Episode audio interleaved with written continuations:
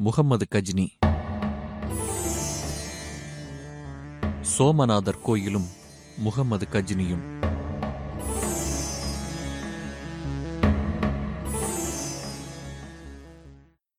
முகம்மது கோரியை கூட நாம் ஏற்றுக்கொள்ளலாம். வில்லனாக வந்தாலும் இந்தியாவை தன் சாம்ராஜ்யத்தின் கீழ் கொண்டு வர வேண்டும் என்ற அரசர்களுக்கே உரிய நியாயமான ஆசை அவனுக்கு இருந்தது. ஆனால் அவனுக்கு முன் இந்தியாவுக்கு வந்த முகமது கஜினியின் கதை வேறு. கோரியோடு ஒப்பிட்டால் கஜினி அதீத வெறி பிடித்த ஒரு சூப்பர் வில்லனாகவே வரலாற்றில் காட்சி தருகிறான். இங்கே பரீட்சையில் பலமுறை தோல்வியடையும் மாணவரை கஜினி முகம்மதுவுடன் நாம் தமாஷாக ஒப்பிடுகிறோம். உண்மையில் கஜினி தொடர்ந்து தோல்வியடைந்ததால் மறுபடி மறுபடி இந்தியாவுக்கு வரவில்லை. அநேகமாக அவனுடைய பதினேழு படையெடுப்புகளுமே வெற்றிதான். ஆப்கானிஸ்தானில் காபூலுக்கு தெற்கே உள்ள நகரம் கஜினி. கிபி தொள்ளாயிரத்தி எழுபத்தி ஏழில் மத்திய ஆசியாவைச் சேர்ந்த ஒரு துருக்கிய பிரபு கஜினியை தலைநகராக்கி செல்வாக்குடன் ஆட்சி புரிந்தார். ஆரம்பத்தில் அவர் ஒரு துருக்கிய அடிமையாக இருந்ததாகவும் சிலர் கூறுகிறார்கள். அவருடைய மகன்தான் கஜினி முகமது. கிபி தொள்ளாயிரத்தி தொண்ணூத்தி எட்டில் தந்தை இறந்த பிறகு அரியணையில் கஜினி முகமது அமர்ந்தபோது அவனுக்கு வயது இருபத்தி ஏழு. இரண்டு ஆண்டுகள் கழித்து பிறந்த புதிய நூற்றாண்டு தங்களை பொறுத்தவரை பெரும் தலைவலியோடு ஆரம்பிக்கப் போகிறது என்பதை வட இந்தியாவை ஆண்ட மன்னர்கள் சற்றும் எதிர்பார்த்திருக்க மாட்டார்கள். கிபி ஆயிரத்தில் ஆரம்பித்தது இந்தியாவை நோக்கி கஜினியின் முதல் படையெடுப்பு. ஏன் அப்போது எல்லோருக்குமே முதல் இலக்கு இந்தியா? காரணம் உண்டு.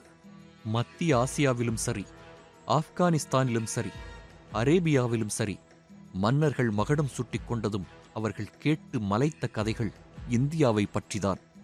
இந்திய மண்ணில் விண்ணை முட்டும் கோயில்கள் கட்டி முடிக்கப்பட்ட மாட மாளிகைகள் கொட்டிக் கிடக்கும் ஆவரணங்கள் இவை பற்றி பலர் விளக்கமாக விவரிக்க வெறிச்சோடிய பாலைவனத்தையும் கரடுமுரடான மலைத்தொடர்களையும் சூழ்நிலையாக கொண்டு ஆட்சி புரிந்த அம்மன்னர்கள் கண்களில் ஆர்வம் பொங்கி எழுந்ததில் ஆச்சரியமில்லை. மாபெரும் குதிரைப்படையோடு காலதாமதம் செய்யாமல் கைபர் கணவாய் வழியாக இந்தியாவுக்குள் நுழைந்தான் கஜினி முகமது. சிந்து நதியை கடந்து பஞ்சாப் பீடபூமியில் அவன் படை புகுந்தபோது அதை மடக்கி நின்று எதிர்கொண்டது பஞ்சாப் மன்னன் ஜெயபாலனின் படை. ஜெயபாலன் பிராமண குலத்தைச் சேர்ந்த மன்னன்.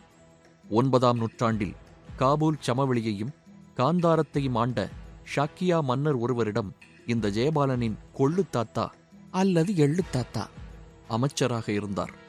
அமைச்சராக இருந்ததோடு அமைதியாக உட்காராத அவர் அரசையும் கைப்பற்றினார். அவரது வழிவந்தவர்கள் பிற்பாடு ஆப்கானிய அரபு படைகளின் அதிரடி தாக்குதல்களை தாங்காமல் பஞ்சாப் மாநிலத்திற்கு ஆட்சியை நகர்த்தி கொண்டார்கள். பஞ்சாபில் உறுதியாக ஆட்சி செய்ய அமர்ந்தவுடன் எடுத்த எடுப்பிலேயே முகமது கஜினியின் அதிரடி படையோடு மோத நேர்ந்தது மன்னன் ஜெயபாலனின் போதாத காலமே. அசுரத்தனமும் அதிபுத்திசாலித்தனமும் கலந்து போரிட்ட ஆப்கான் படையிடம் ஜெயபாலன் வீரர்களின் வீரம் எடுபடவில்லை. முதல் போரிலேயே பெரும் வெற்றியடைந்தது கஜினியின் படை. வெற்றியைத் தொடர்ந்து வெறியாட்டத்தில் இறங்கினார்கள் ஆப்கன் படையினர். பஞ்சாப் பூமியில் அவர்கள் கொள்ளையடித்த செல்வத்தை அள்ளிக்கொண்டு ஒட்டகங்கள் மீது ஏற்றி வைப்பதில் ஆயிரமாயிரம் ஆப்கான் வீரர்கள் பல மணி நேரம் செலவிட்டார்கள். வந்த வேகத்தில் ஊர் திரும்பினார்கள். ஒவ்வொரு முறையும் இதே கதை இதே கொள்ளை கொலைகள் பிறகு ஊர் திரும்பல். கஜினி முகமதுவுக்கு இந்தியா மிகவும் பிடித்துப் போய்விட்டது. கிபி ஆயிரத்தில் ஆரம்பித்து அநேகமாக ஆண்டுக்கொரு முறை இந்தியாவின் மீது படையெடுப்பதை ஒரு பிரத்யேக திருவிழாவாக கொண்டாடினான் கஜினி. ஒரு ஓநாயின் வாயில் சிக்கிக் குதறப்பட்ட மான் குட்டிகளைப் போல சௌராஷ்டிரம் கன்னோசி மதுரா தானேஸ்வர் என்று ஒவ்வொன்றாக கஜினி படையின் வாழ்வீச்சில் ரத்தம் பூசிக்கொண்டது. இந்தியாவில் முல்தான் பிரதேசத்தை ஆண்ட சுல்தான் தாவூத் என்னும் இஸ்மாயிலி பிரிவைச் சேர்ந்த சுல்தானையும் கஜினி விட்டு வைக்கவில்லை. கொள்ளை என்று இறங்கிய பிறகு எதிரி எவனாக இருந்தால் என்ன? தாவூத்தை வெட்டிச் சாய்த்து முல்தான் தலைநகரை தரைமட்டமாக்கினான் முகமது கஜினி.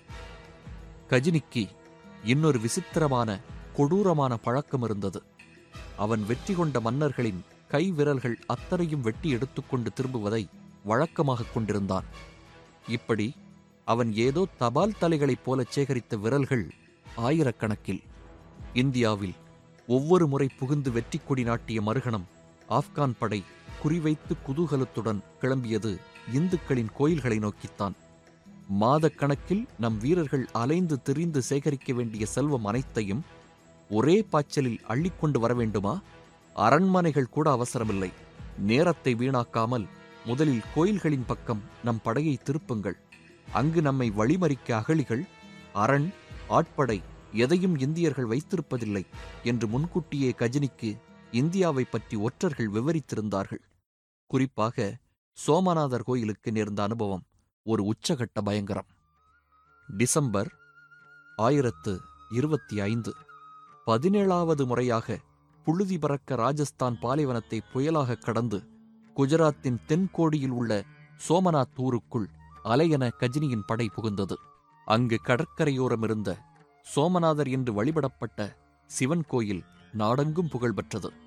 கற்பக்கிருகத்தில் காட்சி தந்த சிவலிங்கத்தை கோவில் கட்டிய வல்லுநர்கள் அந்தரத்தில் மிதக்கும்படி அமைத்திருந்தது ஓர் அதிசயம். சோமநாதர் ஆலயச் சொத்தில் பத்தாயிரம் கிராமங்கள் அடக்கமென்றால் கோயிலில் கொழித்த செல்வச் செழிப்பை பற்றி புரிந்து கொள்ளலாம். இது தவிர மன்னர்களும் செல்வந்தர்களும் பக்தர்களும் காணிக்கையாக அளித்த செல்வம் ஒரு சிறு மலையாக குவிந்திருந்தது. கூடவே அரசர்கள் காணிக்கையாக செலுத்திய நூற்றுக்கணக்கான தங்க விக்கிரகங்கள் அவற்றை அலங்கரிக்க வைரங்கள் வைடூரியங்கள் முத்துக்கள் பதித்த அற்புதமான ஆபரணங்கள் இன்னொரு புறம் கோவில் கஜானாவில் பெருமலையாக நிரம்பி வழிந்த பொற்காசுகள். ஒவ்வொரு சூரிய கிரகணத்தன்றும் ஒரு லட்சத்திற்கு மேல் இந்துக்கள் கடலில் நீராடி சோமநாதர் கோவில் முன் பக்தி பரவசத்துடன் கூடுவது வழக்கம். சோமநாதர் கோவிலில் பூஜைகள் நடத்த நியமிக்கப்பட்டிருந்த அர்ச்சகர்கள் மட்டும் ஆயிரம் பேர். பூஜை காலங்களில் ஆலயத்தில் நடனமாட ஐநூறு அழகிய நாட்டியமணிகள் நியமிக்கப்பட்டிருந்தனர். பாடகர்கள் ஐநூறு பேர். ஆலயத்திற்கு வரும் பல்லாயிரக்கணக்கான பக்தர்கள் தங்கள் முடியை காணிக்கையாக செலுத்துவதும் வழக்கத்தில் இருந்தது அதற்காக நியமிக்கப்பட்ட நாவிதர்கள் முன்னூறு பேர். அவ்வளவு ஏன்? ஒவ்வொரு நாளும் இருமுறை கடலிலிருந்து ஒரு பெரும் மலை கிளம்பி முன்னேறி சற்றே தொலைவிலிருந்த சோமநாதர் ஆலய படிக்கட்டுகளை தொட்டு வணங்கி திரும்பும் என்று ஊர் மக்களால் வியந்து பேசப்பட்ட திருத்தலம் அது. தொலைவிலிருந்தே ஜொலித்துக் கொண்டிருந்த புகழ்வாய்ந்த இந்த ஆலயத்தை தன் படையின் முன்னணியில் குதிரை மீது அமர்ந்து பார்வையிட்ட முகமது கஜினியின் கண்களில் ஆர்வமும் அவசரமும் கொப்பளித்தன. இதுதான் அந்த பணக்கார கோயிலா? என்று முணுமுணுத்த அவனது இதயத் துடிப்பு உற்சாகத்துடன் அதிகரித்தது. முன்னேறுங்கள் என்று ஆணையிட்டான் கஜினி. ஏந்திய ஈட்டிகளுடனும் அகலமான வாட்களுடனும் பாய்ந்தது ஆப்கான் படை. சோமநாதர் கோவில் தனக்கு ஒரு திறந்த வீடாக இருக்கும் என்றே நினைத்தான் கஜினி. இப்படி வழிமறித்து எதிர்ப்பார்கள் என்று அவன் கனவிலும் நினைத்திருக்க மாட்டான். ஓட்டமெடுப்பதற்கு பதில் பல்லாயிரக்கணக்கில் ஊர் மக்கள் கோவிலில் பணிபுரிபவர்கள் அர்ச்சகர்கள் திரண்டெழுந்து கூவிக்கொண்டும் அழுது கொண்டும் கதறிக்கொண்டும் ஓடி வந்தார்கள்.